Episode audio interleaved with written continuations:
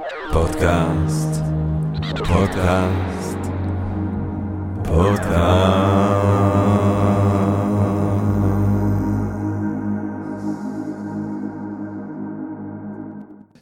גבירותיי ורבותיי, ברוכות וברוכים הבאים לפודקאסט של Think and Ring Different פודקאסט למי שאוהב לחשוב ולשתות. אני ג'רמי פוגל ואנחנו רוצים להתחיל עם רגע של הודיה.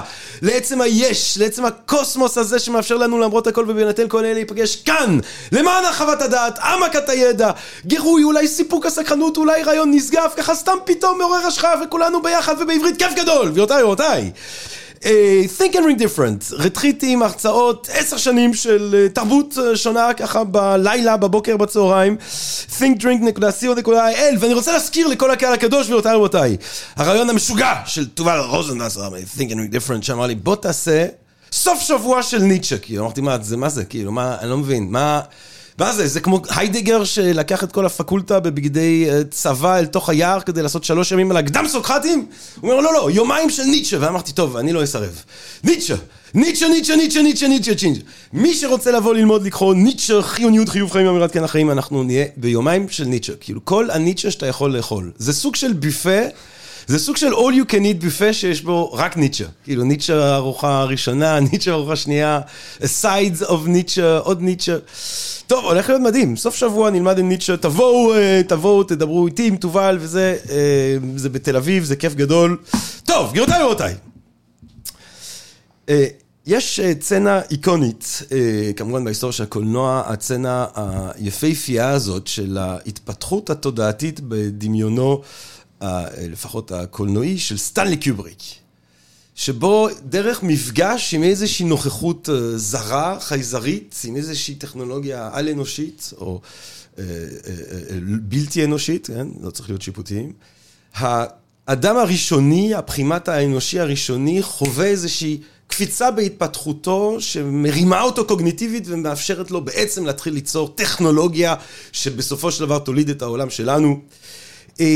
עכשיו כמובן שהרמז בסרט הוא על אינטליגנציה חוצנית כלשהו, אבל אפשר גם לחשוב את הרגע הזה כרגע שבא ברמה הסמלית בעצם ייצור חווה מצב תודעתי שונה מהמצב התודעתי שבו הוא בדרך כלל שוהה ועל כן גם דרך המצב התודעתי השונה הזה מבין תובנות שהוא לא יכול להבין במצב התודעתי הרגיל. שזה גם מאוד מאפיין מצבים מיסטיים אבל זה כמובן גם מאוד מאפיין את השימוש האנושי בחומרים פסיכדליים. חומרים שבהם אנחנו בעצם ניגשים למצבי תודעה שהם שונים מהמצבי תודעה הרגילים ושם אנחנו חווים אמיתות, ובאמת אולי לפעמים אמיתות מיסטיות. אני תמיד אוהב לחשוב על המיסטריות האוליזיות, אותו טקס ביוון עתיקה שאפלטון השתתף בו, ואפילו עוד מרקוס אורליוס הספיק להשתתף בו, שבו אתה חווה חוויה שלושה ימים, שותים את החומר המסתורי הזה, ושלושה ימים חווים את העולם אחרת. אני חושב על מסיבות הטבע שלנו כאן בארץ הקודש ובמקומות אחרים. אנשים אה, בהיסטוריה האנושית אה, השתמשו בחומרים כדי לחוות דברים אחרת. לא שאנחנו ממליצים, אבל זה כנראה הוביל לכל מיני התפתחויות ושינויים בהיסטוריה האנושית. כדי לדבר על ההיסטוריה המרתקת הזאת, גבירותיי ורבותיי, ההיסטוריה של בעצם הפסיכודליה, של הפסיכדליה. אני שמח, נרגש ומתגאה, לארח את האיש הנכון למשימה. עכשיו למה אני אומר את האיש הנכון למשימה? אני לא סתם אומר האיש הנכון למשימה. כמו שהקהל הקדוש כמובן בטח יודע, יש לי איזשהו רעיון לגבי מהירות האור, שאני עובד עליו והוא הולך כנראה לשנות את, את הכל. הולך לשנות את הכל. אבל אני צריך קודם ללמוד פיזיקה. אילם אמר לי, אם אתה לא בא עם מתמטיקה, לך הביתה, אני לומד פיזיקה עם הצ'אט GPT, אני עובד על זה. וחלק מהבעיה שאני לא מתקדם עם מספיק, זה איזושהי בעיית סמים, שמאיטה אותי כזה פה ושם. אבל גם כשאני מתבאס על בעיית הסמים שלי, אני מתנחם בידיעה שהאורח שלנו כאן היום, גבירותיי ורבותיי, עושה כל כך הרבה יותר סמים ממני, כאילו. עכשיו, אני אוהב לנשנש אותם, לאכול אותם, לבנות, אבל הוא כל כך הרבה יותר סמים הוא עושה. כמה עוד סמים הבן אדם האחד הזה יכול לעשות? כמה? כמה? כמה? כמה? כמה? הוא נלחם את המלחמה בסמים, הוא מנסה לסיים את כל הסמים כדי שלא יישארו אף סמים יותר לאף אחד. את כל הסמים הוא מנסה לאכול. לפעמים אתה אומר כמה עוד סמים יש, הבן אדם הזה יכול לאכול, לשאוב, להסניף, לבלוע, להזריק, להכניס לעין, להוציא מהאוזן, להחדיר לבטן דרך הפופיק. מה עוד אפשר לעשות כדי לחוות את העולם בדרכות, בדרכים אחרות ונשגבות? כמה סמים יש? כמה סמים עוד נותחו אחרי ההתנסויות הפסיכואקטיביות של האורח הראשון שלנו כאן, גבירותיי ורבותיי. נדב נוימן, נדב נוימן, נדב נוימן. אה, נד- נדב נוימן הוא uh, כותב על וחוקר את ההיסטוריה של הרעיונות. Uh, הוא מנהל uh, מחלקה חינוכית בספיאנשיפ, uh, חברת סושיאל אימפקט שנוסדה על ידי uh, יובל נוח הררי ואיציק uh, יהב, או לפחות הוא היה מנהל מחלקה חינוכית עד להקדמה הזאת. יש לו תואר ראשון בספרות ופילוסופיה באוניברסיטה הפתוחה, תואר שני באוניברסיטת תל אביב במכון כהן של ההיסטוריה והפילוסופיה של... אה, המדע והרעיונות, ששם הוא שם דגש בלימודיו על אה, נושאים שקשורים אה, לחוויה הפסיכדלית ולמשמעותה בהיסטוריה האנושית, ובמיוחד מנקודת מבט טכנולוגית. הוא מייסד הפודקאסט המרתק, גבוהה גבוהה. הוא סופר ומשורר מהולל ומעולה ומרגש וקוסמי, בעל תודעה אוקיינית. השירה שלו, כמו האיש עצמו, נעמן ב-2015 ברעב, אין מקום שלא מלא, ספר שירה... אה, אה, ויליאם בלייקאי, אני הייתי אומר, והמבין יבין עד כמה שאני מתכוון עם זה שיש פה ניצוץ אלוהי בכל עמוד של ספרו. אין מקום שלא מלא. אה, בהווה לאור, לרוץ, לרוץ עכשיו ולקנות. אין מקום שלא מלא. אה, הוא עובד על רומן ראשון ומרגש, ומי שבינתיים רוצה לקרוא את מחשבותיו, את הגיגתיו, את, את תפיסתו המרהיבה, מלאת האמפתיה, מלאת החמלה, מלאת הצניעות, מלאת האור, של נדב נוימן, מוזמנים לעקוב אחריו בפייסבוק, אה, או בבלוג שלו, שקוראים לו אה, בדבר הדברים. אה, גבירותיי ורבותיי, אני שמח לארח בפודקאסט שלנו את נדב נוימן! זה כמו אה, סתירה וליטוף, מה שקרה פה עכשיו. כן, אני לא יודע לא אם- לא יודע אם לכעוס או או להיות שמח. אה, תראה, אבל- נדב נוימן, אני קשקשתי את עצמי לדעת, כמו שאני אוהב לעשות, והפעם אבל באמת, וואי, הגזמה, פרועה.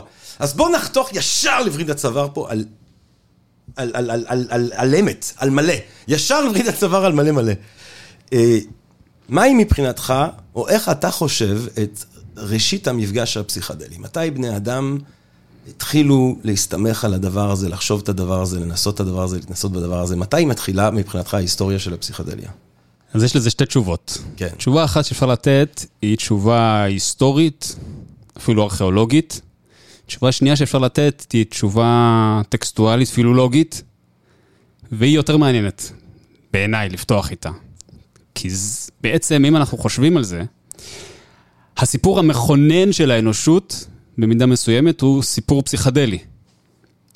אני מדבר על סיפור בראשית, ספר בראשית, סיפור גן העדן, ואני רוצה לקחת אתכם, אנחנו מדברים על אה, פרק ב' ופרק ג' ובראשית. מה קורה שם? בפרק ב' אלוהים מצווה, נכון, על אדם, לאכול ממה שהוא רוצה בגן עדן, יש מלא פירות, ירקות, עצים מדהימים, תאכל ממה שאתה רוצה. תעוף. מה שאתה רוצה, תעוף על עצמך. כן. זה, יש פה אחו מדהים, הכל יפהפה, פירות טעימים בתחת, אנחנו יכולים לתאר לעצמנו כמה שזה הטעים. גם סוג של all you can eat buffet. כאילו. בדיוק, רק, לא רק ניטשה, יש שם כל מיני דברים. אבל אולי, יש, אולי, אולי זה כן רק ניטשה, אבל בכל אופן, אומר, תאכל מהכל, מהכל, מהכל, ממה שאתה רוצה, חוץ מעץ אחד, עץ הדעת טוב ורע. אוקיי? זאת האזהרה. למה ככה? אומר לו, מכל עץ הגן אכול תאכל, ומעץ הדעת טוב ורע לא תאכל ממנו, כי ביום אוכלך ממנו מות תמות. חתיכת אזהרה. אזהרה מטורפת. עכשיו, אדם וחווה אומרים, מה, נאכל, לא נאכל, נאכל, לא נאכל, חושבים עם עצמם מה לעשות. בפרק ג' מגיע הנחש. הנחש אומר ככה, ויאמר הנחש אל האישה, לא מות תמותון, כי יודע אלוהים כי ביום אוכלכם ממנו, ונפקחו עיניכם, והייתם כאלוהים יודעי טוב ורע. מה? כאילו, הנחש בא לך למסיבה ואומר, תקשיב, יש לי שתי אקסטות, אתה תעוף. כן, כן. כן. אתה תעוף, אתה כן. תעוף. אתה לא, מה- תקשיב, מה- אתה תעוף. מה קורה פה? מה קורה פה? אלוהים אומר, אתה תמות אם אתה תאכל מזה, והנחש אומר, זה לא שאתה תמות, אתה, הוא- אה, את אומר לחווה, זה לא שאתם תמותו, זה לא שאת תמותי, את תהיי כמו אלוהים. כן. אם תאכלי, איזה פרי אנחנו אוכלים, ונפקחות לנו העיניים, ואנחנו נהיים כמו אלוהים. עכשיו, זה- זה זה ממשיך. אחותי, זה לא- חייבת לנסות את ה-MD הזה. חייבת, חייבת, אני לא מבין מאיפה זה, זה batch מדהים, זה מאמסטרדם, עכשיו הבאתי את זה. עכשיו, זה לא נגמר פה. מה קורה כשהם אוכלים? בסוף הם- הם הם חושבים על זה, הם חושבים על זה, הם חושבים על זה, בסוף הם אומרים, יאללה, fuck it. כן. נאכל מפרי עץ הדעת טוב ורע. ואז, תראה האישה, כי טוב העץ למאכל, וכתאווה הוא לעיניים. ונחמד העץ להשכיל, ותיקח מפריו ותאכל, ותיתן גם לאישה עמה, ויאכל. ותפקחנה תפקחנה עיני שניהם, וידעו כי ערומים הם, ויתפרו עלי תאנה, ויעשו להם חגורת. כלומר, מה קורה? הם אוכלים מפרי עץ הדעת טוב ורע, העיניים שלהם נפקחות. עכשיו אפשר לראות את זה כמשהו פיזי, מי שפה ראה או ראתה אנשים אה, במהלך אה, חוויות, אה, כן, עם סמים, העיניים מתפוצצות מאחורים כמעט מרוב שהן פקוחות, וזה גם מטאפורית. נפקחות להם העיניים, הם יודעים כי הם מרומים. זו פעם ראשונה שהקוף האדם הזה, כן? זה, זה מישהו שבקושי היה הומו ספיאנס. נפקחות לו העיניים, הוא רואה שהוא ערום. זו תודעה. מתפתחת תודעה עצמית, בושה, רגשות מאוד מפותחים. זאת אומרת, החוויה הפסיכדליה, לא קוראים לזה פסיכדליה פה ב- ב- ב- במקרא, אבל אנחנו מבינים מה קורה, הם לוקחים איזשהו חומר, נפקחות להם העיניים, מבינים שהם ערומים, הם תופרים לעצמם בגדים, התחלת התרבות. ואז הגירוש מגן עדן, כן? התחלת הציוויליזציה. כל הסיפור הזה זה סיפור של פסיכדליה, מה קורה כשבחוויה פסיכדלית. כל התרבות האנושית נגזרת מזה, וגם המלחמה בסמים. נכון? אלוהים מגרש אותם. זה ממש נשמע כאילו בן אדם על אסיד קורא את בראשית. פתאום חשבתי, זה בן אדם על התודה שלו קורא את זה. וואי, זה הכל אסיד, זה הכל אסיד. כולם על אסיד, אדם וחווה על אסיד. לא, אני שם איתך. תגידו אני רוצה שמאזינה שחושבת שזה לא נכון, שתתקשר. שתתקשר גם לאלוהים על הדרך. זה מה שכתוב, זה אפילו לא פרשנות. אני אגיד לך כזה דבר, כן, אתה אומר זה הפשט, זה הפשט. אבל אז השאלה שנשאלת, אם אני הולך איתך, אם אני הולך עם הפרשנות היפהפייה הזאת שלך, אז אני תוהה, האם הסיפור טיפה לא יותר מורכב, כי התרבות, אתה אומר, או אחד מהטקסטים המכונים של התרבות, מתחיל עם אזהרה נגד בעצם שימוש בחומרים פסיכואקטיביים. בטח. אם העץ שמאפשר לנו לדעת, כן, את הטוב והרע הוא חומר פסיכואקטיבי, אז אנחנו מתחילים עם אזהרה, אנחנו לא מתחילים, חבר'ה, תעשו את זה ב-set and settings שהוא יהיה טוב, וזה, זה מתחיל באזהרה. מתחיל באזהרה, כן. השאלה היא למי אנחנו מקשיבים. לאלוהים או לנחש. או.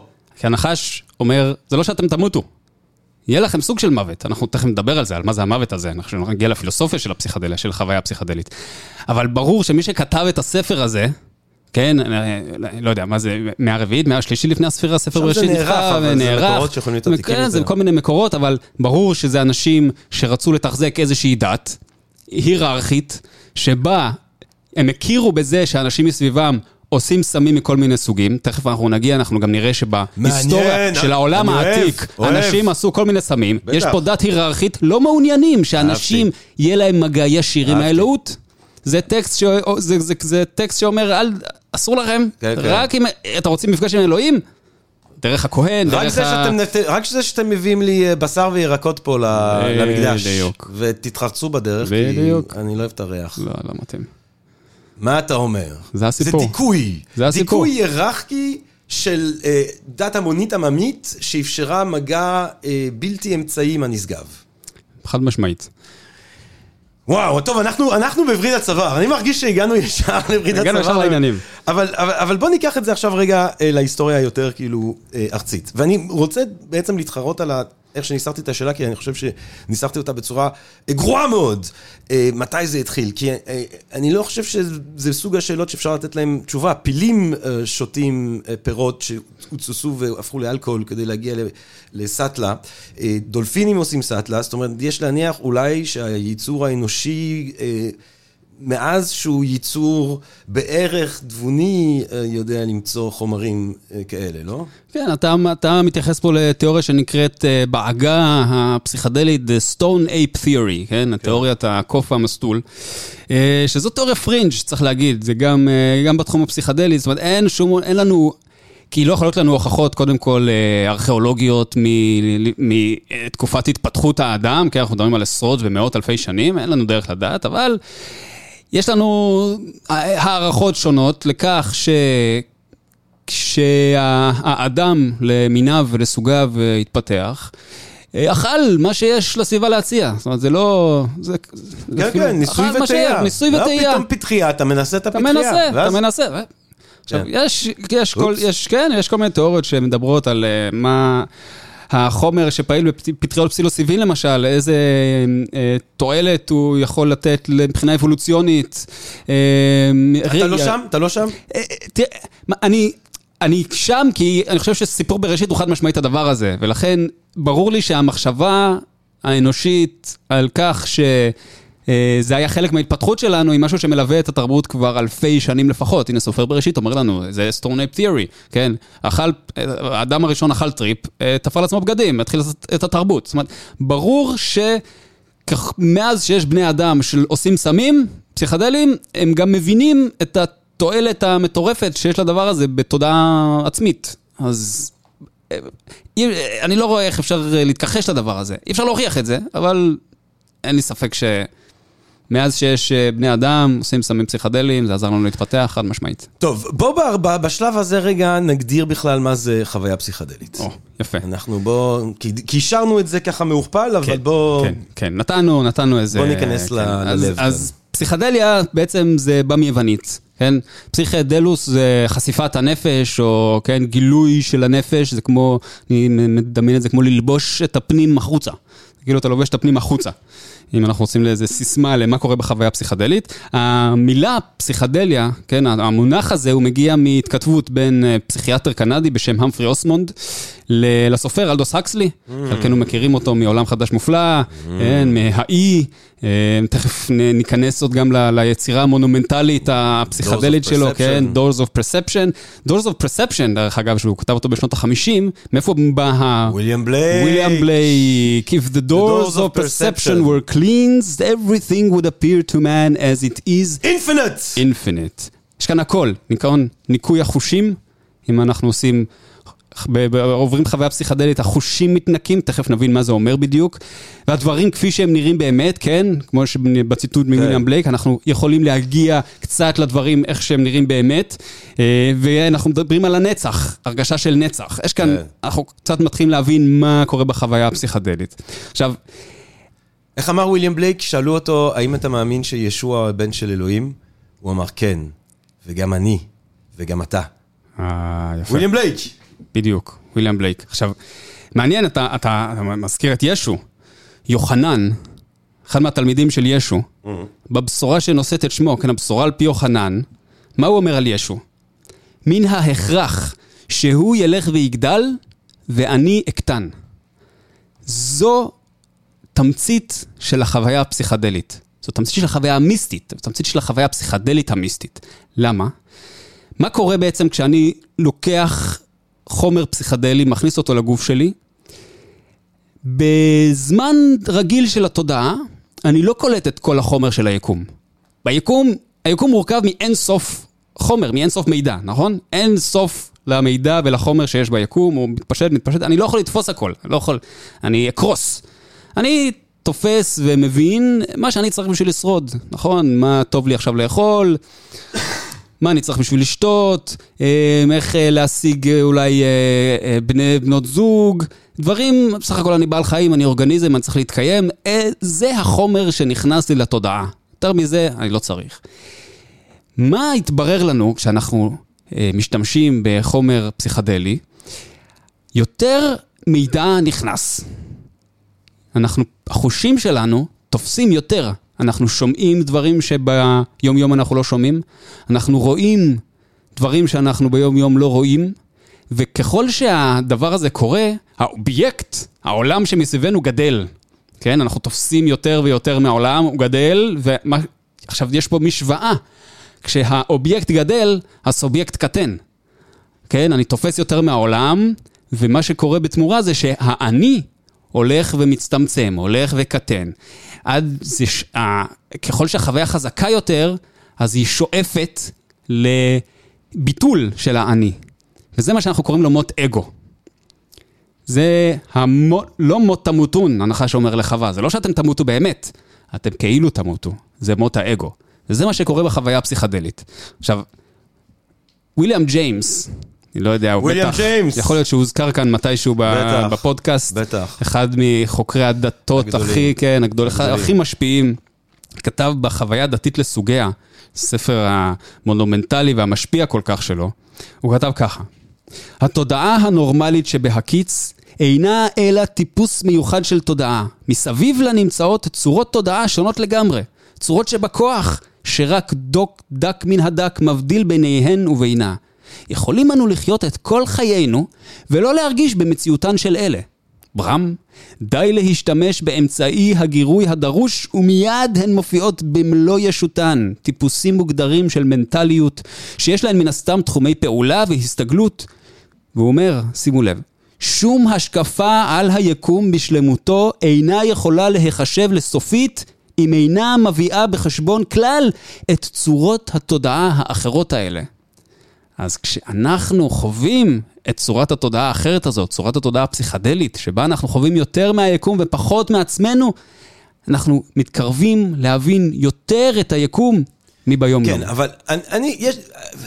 מרהיב, מרהיב, אני, אני שומע אותך ו, ובא לי לעשות דברים שובבוניים מאוד, אבל אתה, אתה, במיוחד כשאתה מביא פה את וויליאם ג'יימס, וויליאם ג'יימס מדבר, אה, כשהוא מדבר ככה, הוא מדבר על החוויה הדתית לסוגיה, הוא מדבר על התודעה המיסטית, שאותה הוא לחלוטין מאפיין בצורה מאוד מגבילה לאופן שבו אתה אפיינת את החוויה הפסיכדלית, הוא מאפיין אותה כחוויה של תודעה שונה מהתודעה הרגילה, שהיא חולפת, שבו אתה חווה אמיתות שאתה לא יכול לשים אותן במילים, שאתה לא יכול להבין בתודעה הרגילה. אה, הוא גם בצורה מאוד רלוונטית לנושא שלנו בעיניי, וזה מחשבה שממש שינתה לי את החיים. אני זוכר שאני...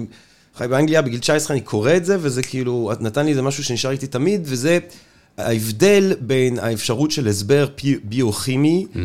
של חוויה דתית, לבין משמעותה הקיומית. כן. זאת אומרת, יכול להיות שאני פגשתי את אלוהים אחר הצהריים, כי אכלתי תפוח אדמה שהיה קצת רקוף, שיצר סוג של אסיד, שכאילו כן, גרם לי כן. לחוויה פסיכדלית, אבל גם אם יש לזה הסבר כזה, זאת אומרת, הסבר שהוא מדעי, ביו-פיזי, זה לא אומר שום דבר על... המשמעות הקיומית של החוויה, כי מבחינתי זה יכול להיות שהרוח האלוהית רצתה שאני אוכל את התפוח אדמה וככה הדבר הזה יקרה.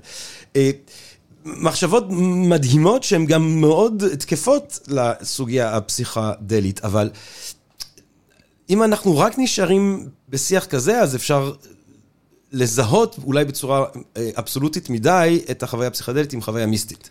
זאת אומרת, יש חוויות פסיכדליות שהן חוויות מיסטיות, יש הרבה ביניהן, אבל חוויה פסיכדלית היא גם לא רק חוויה מיסטית. חד משמעית, גם אה, אה, יש חוויות מיסטיות שנוצרות בסוגים אחרים לגמרי, כן? מטראנס, מדיטציה, כן. מכל מיני דברים, ואלה לא תמיד חוויות זהות. זאת אומרת, זה לא, זה לא, זה לא תמיד אותם אפקטים אז כאילו, במוח. מה, מה, מה, מה מבדיל את החוויה הפסיכואקטיבית? זה שהיא בעצם קשורה בצורה ישירה לאיזשהו סוג של חומר? אז קודם כל היא משתנה בין חומר לחומר. כן.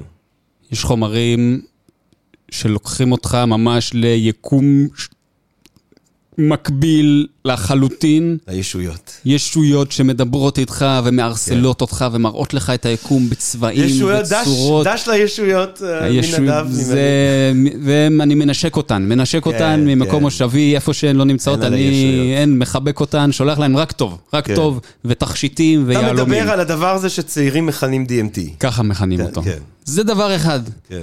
יש דברים כמו LSD ופטריות פסילוסיבין, אה, שהם דומות במובנים מסוימים, אבל אם אפשר להמשיל את זה ל-DMT, זה ממש חוויה של virtual reality. אתה כן. לגמרי שם. דברים כמו LSD ופטריות למשל, זה דברים שאפשר יותר להמשיל ל-augmented reality. זאת אומרת, זה משהו שמתלבש.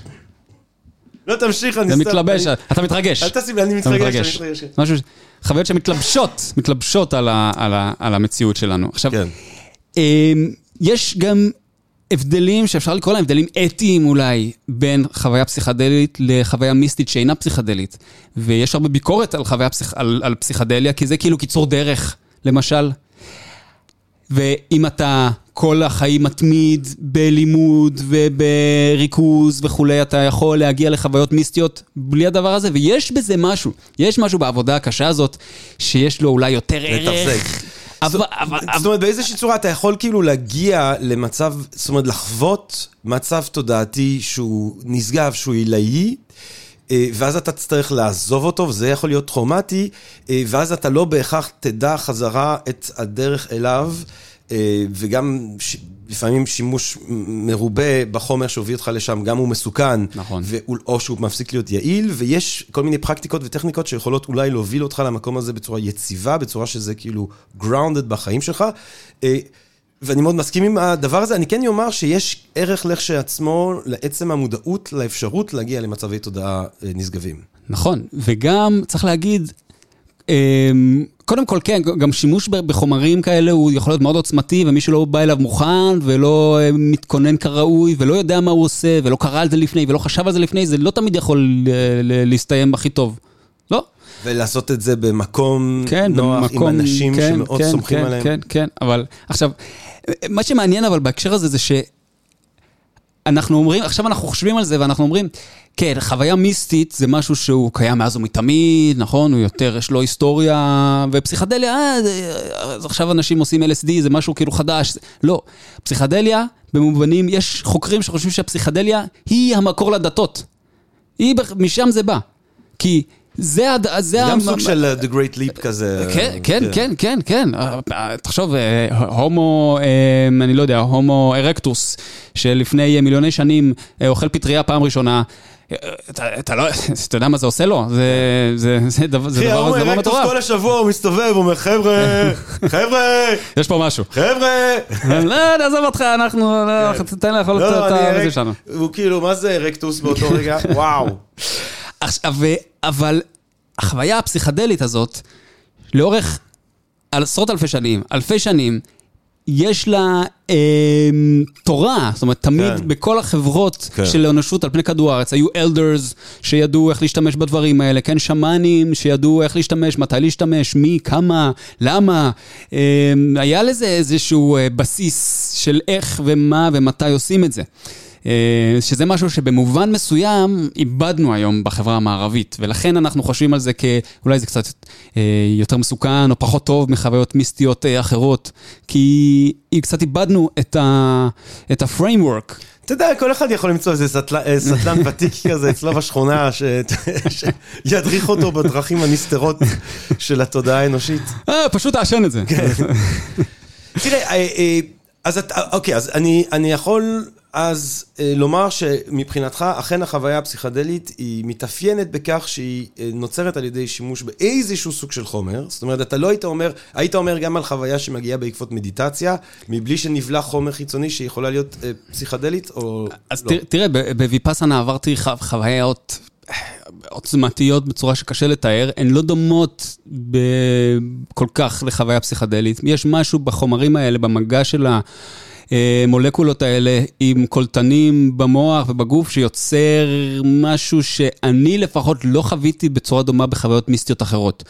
בצבעוניות, ב... אבל אתה שוב מדבר על זה כאילו שכל חוויה פסיכדלית שהייתה לך, היא הייתה חוויה מיסטית. לא היה לך חוויות פסיכדליות שהן היו, אתה יודע, פשוט ממש כיף עם החברים בחוף הים, או, או, או חוויות יותר פסיכואנליטיות. פסיכואנליטיות, בהחלט, לגמרי. או חוויות, או פשוט סתם, לא יודע, אני תוהה אם זה תמיד בהכרח מיסטי. תראו, כי באיזה, מאיזושהי נקודת מבט, כל רגע ורגע הוא מיסטי, נכון? באנד גיים. כאילו, יש נקודת מבט שאתה אומר, אתה קם בבוקר, אתה, אתה בא לך להרביץ לקיר, אתה הולך להשתין, זה מיסטי, חוויה מיסטית. כאילו. משמעית. עצם ה... איך אומר אה, אה, אה, שפינוזה, בדרך שלמות אני מתכוון לקיום, Mm. כאילו, כן? עצם הקיום מושלם מיסטי. אה, אבל מצד שני, אם אנחנו כן מבדילים בין תודעות רגילות לבין תודעות מיסטיות, אז ברור שהחוויה הפסיכדלית כשהיא מופעלת היא אף פעם לא רגילה, אבל אני תוהה אם היא תמיד בהכרח מיסטית. אה, אה, א', אולי לא לכולם, אני לא יודע, אולי לא כולם מפרשים את הדברים האלה באותו דבר, מאוד יכול, ס- ס- סברי להניח. יש לך אה, נטייה אבל כן לראות את יש זה לי ככה. נטייה לראות את זה, אני בן. אדם אה, מאוד דתי, אני בן אדם מאוד דתי בסך הכל. יאללה, מעולה, מעולה. שגם זה וויליאם ג'יימס, ההבדל בין דת לדתיות. כן. דת מוסדות שלרוב לא, לא, לא אוהב, לא אוהב. מנוהלים על ידי גברים זקנים עם זקן. ומורכבויות מיניות, לא זה טוב. כבר פרויד, זה לא זה. טוב. ואז יש דתיות, כן. החוויה הפנימית של הפחד כלפי מה שהיא או הוא רואה כאלוהי או כן, כקדוש. דתיות, בסדר, קח את זה לשם. וחוויה פסיכדלית גם מאוד מצחיקה, הרבה פעמים מאוד מאוד מצחיקה, אבל זה ממש, זה צחוק, זה גם מיסטי. זה צחוק של הקוסמוס, זה אתה מרגיש את אלוהים צוחק.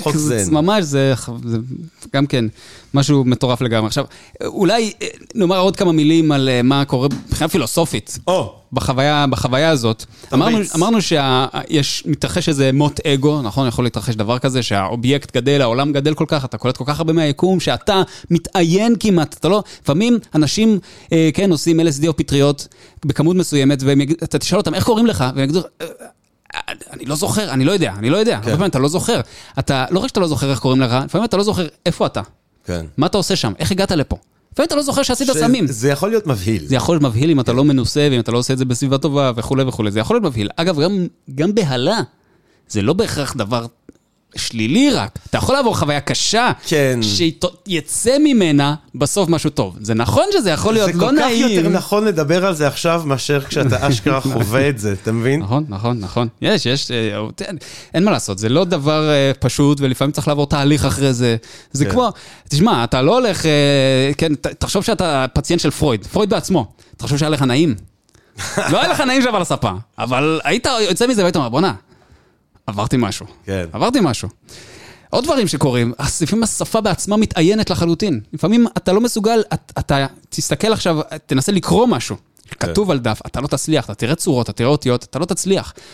עכשיו, זה קורה באיזשהו מובן בגלל מות האגו הזה. זאת אומרת, יש, ברגע שנהיה רק או בעיקר עולם ופחות אני, אין את האני שיסתכל על העולם ויקרא לו בשמות. אני כאן נמצא, אני אומר, הנה שולחן, זה שולחן, נוגע. שולחן, זה מיקרופון, זה דף. זה בהכרח קשור לפירוק האני, זה לא יכול להיות סתם איזה אה, אה, דיספונקציה, אתה יודע, זמנית בעקבות השפעת החומר על מה שלא גורם לנו להבין אותיות כקריאה במוח. כן, אז אתה נותן איזו הגדרה אה, ביוכימית, ואני אומר, מה, מה, מה, מה בתכלס? מה, מה זה אומר? בסדר, זה אומר, יכול להיות, כן, הנוירון הזה הופך... אה, לא, כי אני. למה אני אומר את זה? כי, בסדר, אז אתה יודע מה, אני אגיד את זה בשפה לא אה, אה, של נורוביולוגיה, אבל אני יכול לזכור סיטואציות שבהן אני מרגיש שאני לא מצליח לקרוא, וזה כאילו, אני לא מצליח לקרוא, אתה מבין מה רוצה להגיד? כי יש שם מלחמה, יש שם איזה, אתה בכל זאת, אתה לא נעלם לגמרי, יש שם כן. איזה אני. אבל יש איזה פילוסוף שמסביר את זה יפה. פילוסוף שאני חושב שאתה אוהב. אה, יצא לך, יצא לי לשמוע פעם את, את השם שלו יוצא מהפה שלך פעם. בטח. שופנהאואר. שופנהאואר, שופנהאואר, החבר שלנו, כן, הפסימיסט הפסימיסט. הגדול. הוא מדבר על שלילת הרצון, נכון? ומה הוא אומר כשהוא מדבר על שלילת הרצון, למה הוא מתכוון? הוא אומר ככה, אנו מייחדים את כוח השכל שלנו כולו למלאכת התפיסה. אנו משתקעים בה לגמרי ומתירים לתודעה שלנו להתמלא בהת- בהתבוננות השלווה במושא הטבעי הנוכח לפנינו בפועל, בין שזה נוף, עץ, סלע, צוק, בניין או כל דבר אחר. אנו מאבדים את עצמנו לחלוטין בתוך המושא הזה, שוכחים את עצמיותנו ואת רצוננו, וממשיכים להתקיים רק בתור סובייקט טהור, כאספקלריה זכה של המושא. כך שנדמה כאילו רק המושא עצמו קיים, באין מישהו התופס אותו. וכך אין עוד אפשרות להפריד בין התופס לבין התפיסה, שכן השניים היו לאחד, מאחר שהתודעה בשלמותה התמלאה בדימוי תפיסתי אחד ויחיד. זה מדהים. ארתור. ארתור שופנהאואר, אנחנו מתאחדים בין הסובייקט לאובייקט, בין התופס לנתפס. כן, תפרק לנו, תפרק לנו את הציטוט הזה. נהיים אחד. נדב נוימן. הוא מתאר, הוא לא, הוא לא עשה פסיכדלים, עד כמה שידוע כן. לנו.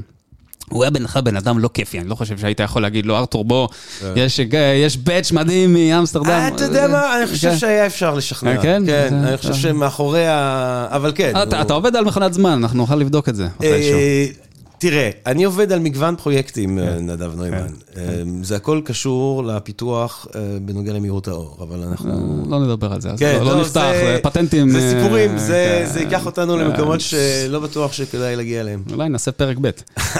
אבל, אז, אבל הוא, הוא כן מדבר מבחינה, הוא אומר מבחינה פילוסופית, למשל שאנחנו עומדים מול יצירת אומנות נשגבת, או אנחנו עומדים מול נוף מדהים, שכן, אנחנו אומרים, נשימתנו נעתקה. מה זה נשימתנו? יש לנו, יש לנו רגעים שבהם אנחנו יכולים להשהות את האשליה האופטית הזאת בסוף של אני, שיש איזה דבר חשוב שקוראים כן, לו אני, כן, כן. והוא צריך להגיע לשם, והוא צריך כן, להצליח את זה, כן. ואז כאילו כל היקום כולו, בעצם אנחנו כמו איזה, אה, אה, אה, איזה בקבוקון על האוקיינוס שסוחף אותנו כן, לאן כן, שהוא רק כן. סוחף, אני רוצה ללכת לשם, וזה תמיד נורא מתסכל, ויש רגעים שהדבר הזה יכול להיות מושהה. בדיוק. ו- וזה זה פשוט תיאור אה, די מושלם של מה שקורה בחוויה הפסיכדלית. עכשיו, חוויה פסיכדלית הוא קורה באמת בצורה... אבל אני. פשוט מרגיש שהקהל הקדוש שיאזין לדבר הזה, הוא, הוא יחשוב שכל חוויה פסיכדלית, האירועים הנורא נורא משמעותיים האלה בהכרח אה, מתרחשים. לא בהכרח, לא בהכרח. יכולים, יש פה פוטנציאל. כן. מי שבאמת רוצה, מי שרוצה יכול. אין, אין לא יכול, יש לא רוצה. לא, סתם. אבל, אבל זה לא בהכרח, זה לא בהכרח, באמת, זה, יש אנשים שקוראים להם דברים אחרים. זה, זה בסדר גמור, יש אנשים שזה רק מצחיק להם, יש אנשים שזה רק אה, אה, פסיכונליטי, חושבים, כן, על, ו- ו- חושבים על אבא ואימא שלהם כל הטריב, אה, אחרי זה הולכים ומחבקים אותם, או לא מחבקים אותם, אבל... אם אנחנו מנתחים את זה, ובן אדם שיהיה בחוויה פסיכדל וירצה לרדת לחקר הפילוסופיה של הדבר הזה, אלה דברים שעולים. אלה דברים שעולים. אנחנו, אנחנו כן... תראה, זה פשוט מרגיש אה, על גבול הצבוע ממך וממני, אבל זה לא. אה, כי אנחנו כן רוצים לומר כאן שזה דברים שצריך לעשות אותם בכובד ראש, ואם מיש... וגם לא חייבים, לא חייבים.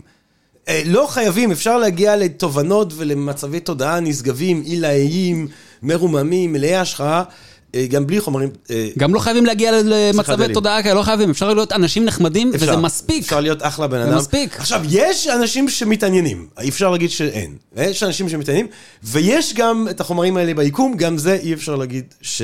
כן, וגם ברמה הפוליטית, אני אשמח אה, רגע לצטט את אה, גינזברג, אה, בשנות ה-60 שם, כשהם החליטו להפוך את ה-LSD ללא חוקי, אני לא מבין למה זה צריך להיות עניינו של הממשלה, מה שאני עושה עם התודעה שלי, שזה משפט שאני אה, מאוד אוהב. חירות קוגניטיבית. למה זה יהיה עניינם של אנשי כוח כלשהו, אה, מה אני עושה עם התודעה שלי זה מה בעצמי שאדם- לעצמי? זה מה שאדם וחווה שאלו את אלוהים. כן, כן, כן, כנראה. תגיד, אה, זה מה זה ניקסון? עניינך? אתה חושב שאתה ניקסון שם בדיוק. בשמיים? אה, אתה חושב שאתה ריצ'רד ניקסון? אה, אה, אז, אז, אז צריך לשים את הדברים בצורה מורכבת, כי גם, ואולי אני אשמח לשמוע אותך על זה, מה אתה חושב דווקא על השיח שהוא מאוד מפחיד ומאוד מבהיל, ואתה לוקח טריפ אחד של הדבר הזה, ואתה לא חוזר, ואנשים שלא חוזרים, ותמיד יש את הסיפור על ההוא שחוש- ש... ש... קפץ כי הוא חשב שהוא ציפור, תמיד, תמיד אני אומר לעצמי, מי ראיין את הבן אדם שקפץ וחשב שהוא ציפור? טוב, אולי יש כאלה ששרדו, אבל אה, מה אתה חושב על כל השיח הזה? אז אני, אני אגיד כמה דברים. קודם כל, מבחינת הנתונים היבשים, חומרים פסיכדליים הם החומרים הכי פחות מסוכנים בכל מה שאנחנו קוראים לו סמים.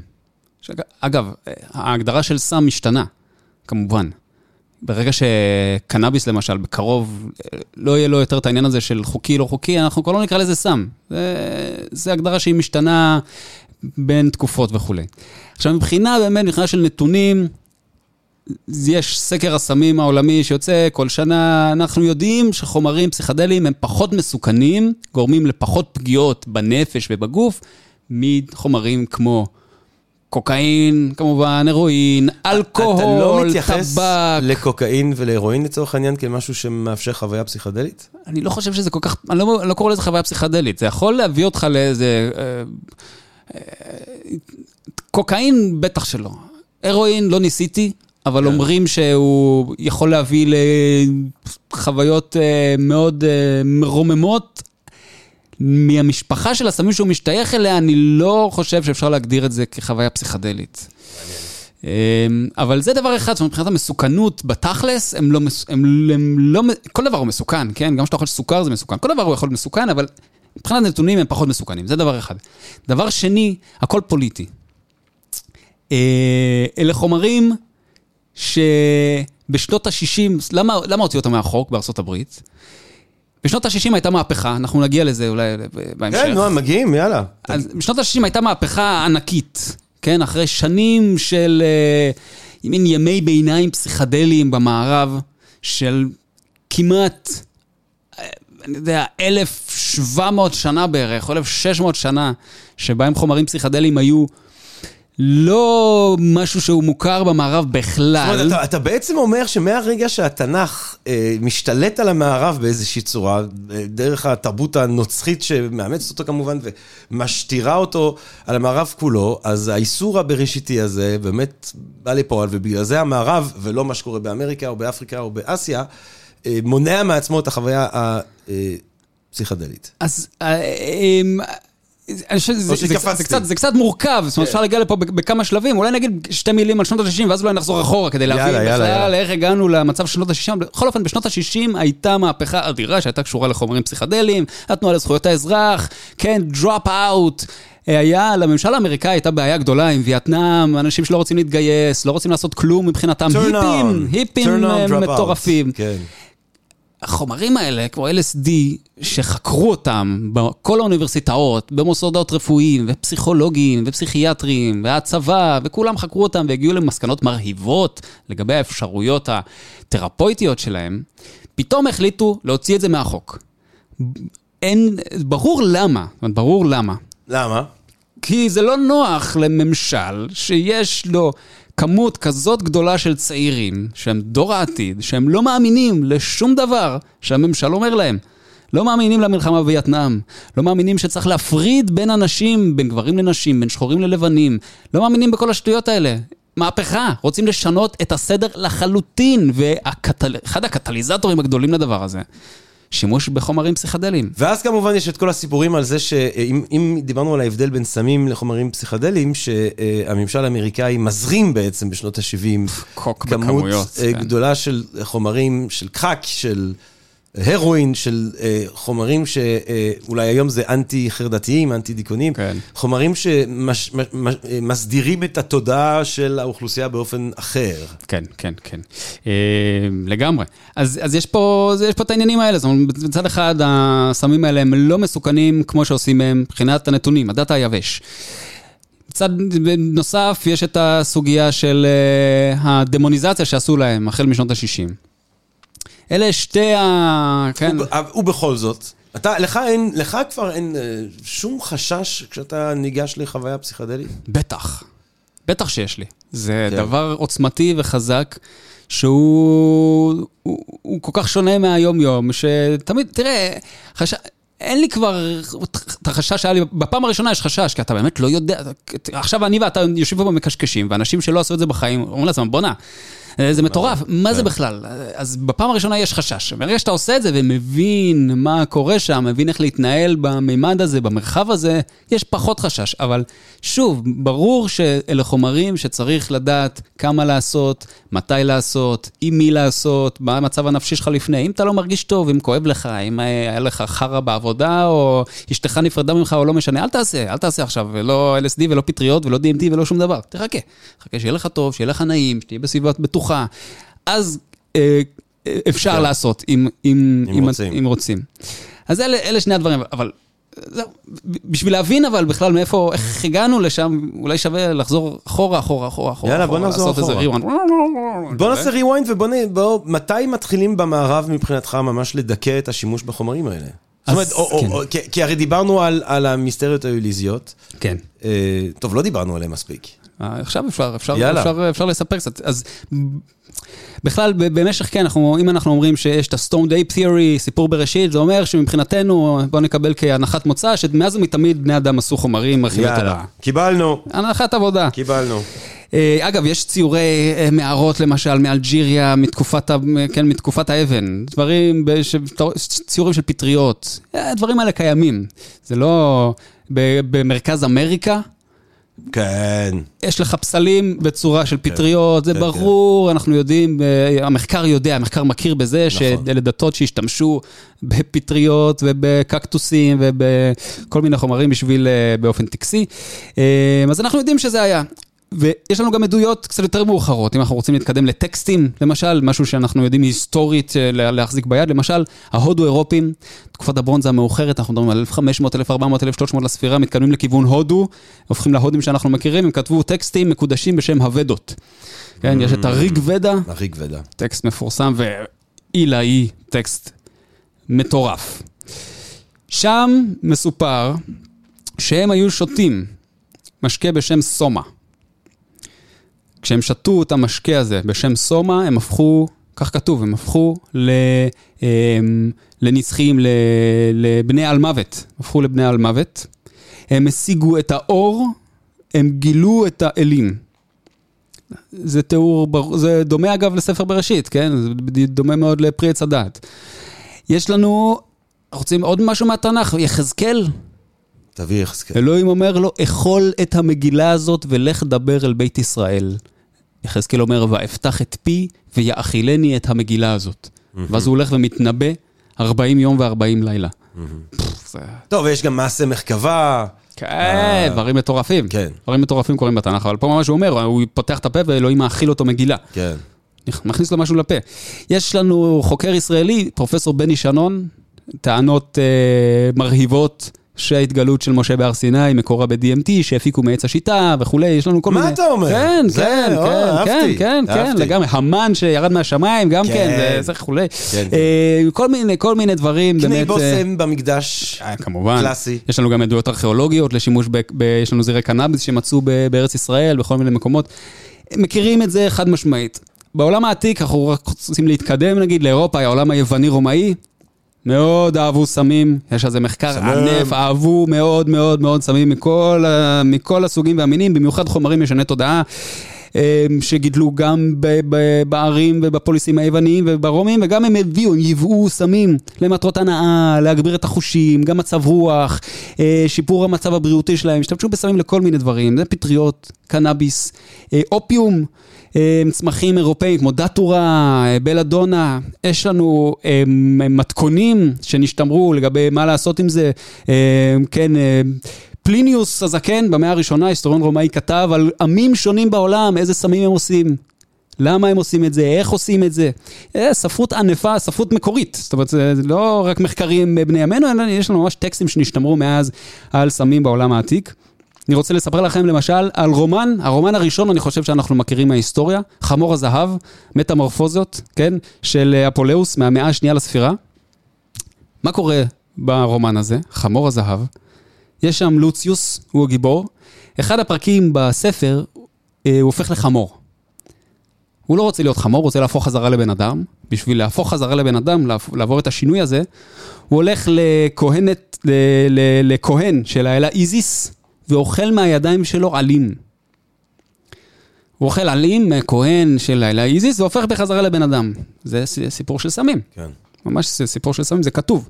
עכשיו, כל ההקדמה הזאת על העולם היווני-רומאי, בשביל אה, להגיע לשיא, כן, של השימוש בחומרים מרחיבי תודעה, בסמים פסיכדליים בעולם העתיק, בעולם היווני, ואלה המיסטריות האוליזיות. של, כן, של אלויזוס, המיסטריות האלויזיאניות. אה, מה קורה שם? זה הטקס המרכזי, הדתי, של העולם אומרים היווני. אוליזיאניות בעברית? אלוזיאניות, אני לא יודע, זה... כן, משהו כזה. הבנתי. זה היה הטקס המרכזי, הטקס הכי גדול. היו הרבה כן. מיסטריות, הרבה כתות, אה, כן, אה, בעולם היווני, אבל מה עם זה- המיסטריות האוליזיות? אז? כל יווני יכל להשתתף, כל מישהו יווני יכל להשתתף בזה, הם הלכו כן. ברגל מאתונה במשך כמה ימים לאלויזס, הלכו כמה ימים, עשו כמה טקסים, כל הרעיון היה לשחזר את המיתוס של החטיפה של פרספונה, כן, בתה של דמטר, אל השאול, הדס חוטף אותה, ואז היא חוזרת לחיים. זה מיתוס שאנחנו מכירים מכל העולם, כן, המוות והחזרה לחיים, וזה השחזור אה, בטקסי שעשו מדי שנה של המיתוס הזה. אה, אחרי שהם הלכו מאתונה אל המקום שבו התקיים הטקס, הטקס המרכזי התקיים בהיכל, נקרא טלסטריון. על פי עדויות ארכיאולוגיות הוא היה מאוד קטן. כלומר, יכלו להיכ... לא יכלו להיכנס לשם הרבה אנשים. זה היה או אדם אדם או כמה אנשים ביחד. החוויה שם, כך מסופר לנו במקורות, הפכה את מי שמשתתף למי שראה. מה שראו שם היה פס... פסמטה. פלטון קורא לזה פסמטה בפיידרוס. הרוח של פרספונה בעצמה חוזרת מהמוות, רואים אותה. והדבר הקדוש הזה שראו, לא מצאו אותו בחפירות ארכיאולוגיות, אין שם כלום. אין שם, לא היה איזה תיאטרון שאפשר למצוא, שום דבר. ומה שקרה שם, אנחנו יודעים שהיה כתוב, הם שתו משקה בשם קיקיון. נכון מאוד. מה יש בקיקיון הזה? אסד. אסיד, סתם, לא, ממש אסיד, כן, לא אבל אסיד. יש כל מיני מחקרים, יש, פה- יש כמה. מחקרים שכבר בעשרות שנים האחרונות נכתבים, ממשיכים להיכתב על מה היה החומר שהיה בקיקיון. יש כמה תיאוריות. התיאוריה שאני מרגיש שהיא, נשמע לי שהיא קולעת בכל אופן, והיא גם די מקובלת. נאמר, במחקר הפסיכדלי, היא של פטריית ארגות שגדלה על, על אה, דגנים באזור. אה, זה משהו שהוא דומה לחוויה של LSD, אפשר ליצור מזה, כן, זה LSA, יש כל מיני, כל מיני מולקולות שאפשר להרכיב מהדבר הזה, וזה דומה לחוויה של LSD, אמור להיות, וזה מה שקורה שם. זו, ד, זו דת פסיכדלית פר אקסלנס, משתתפים בה כל המי ומי, דרך אגב. כולם, כולם. אוגוסטוס, פלוטרך, קיקרו, מרקוס אורליוס. קיקרו אמר ככה, בזכות המיסטריות הפכנו מפראים לציוויליזציה. התרומה הגדולה ביותר של האתונאים לעולם, למדנו מהן על תחילת החיים ועל איך למות. אה, מה, זה מטורף. קיקרו אומר את זה. כן. ומי עוד השתתף במיסטריות? אפלטון. אפלטון. אפלטון. אפלטון. תודעת הברבור, אחת הנשגבות בהיסטוריה של האנושית. אה, תראה, אני גם, אה, אני מאוד אוהב במיסטריות שאסור לדבר עליהן. כן. כאילו מי שמדבר כן. עליהם מוצא להורג. דיבור על מה שקורה בתוכם מובא להוצאה להורג, בגלל זה גם לקח זמן עד שהפכה להיות אה, מקובלת ההנחה שמדובר על שימוש בחומר פסיכואקטיבי. כי יש לומר שזה גם קצת משעשע לראות, אה, וזה בעיקר כזה בדורות קודמים של חוקרים של העולם העתיק, שאומרים לא, לא ברור מה קרה שם, וכל בן אדם שקצת התנסה בחוויה פסיכדלית, זה ברור לך לחלוטין מה קרה שם. אה, וגם ברור לחלוטין התודעה הזאת שאומרת, טוב חבר'ה, מה שקרה כאן, כאילו לא יוצא. מי שמדבר על זה מת, כאילו, וכולם, כן, כן, וואי, לא מדברים על זה, לא מדברים על זה, וואי, כאילו, לא מדברים.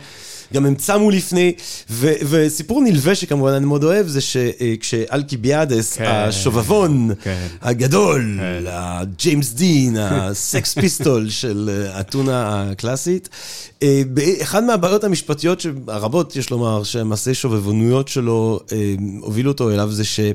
אה, הוא נשפט או הובא, הובא לבית משפט על כך שהוא עשה את המיסטריות האלאוסיניות אצלו בבית עם החברים. כן.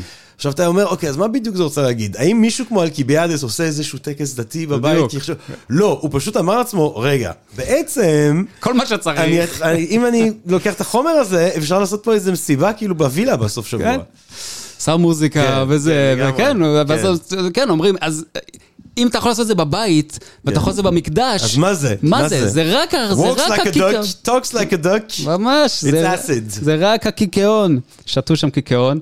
יש כל מיני סיפורים, כן, שמצאו, היה לו, היה, היה לו לכלוך על הזקן, ואז אתה יכול להבין שזה אה, משהו, שעור- יש שעורה, אה, כן, דגנים וכולי.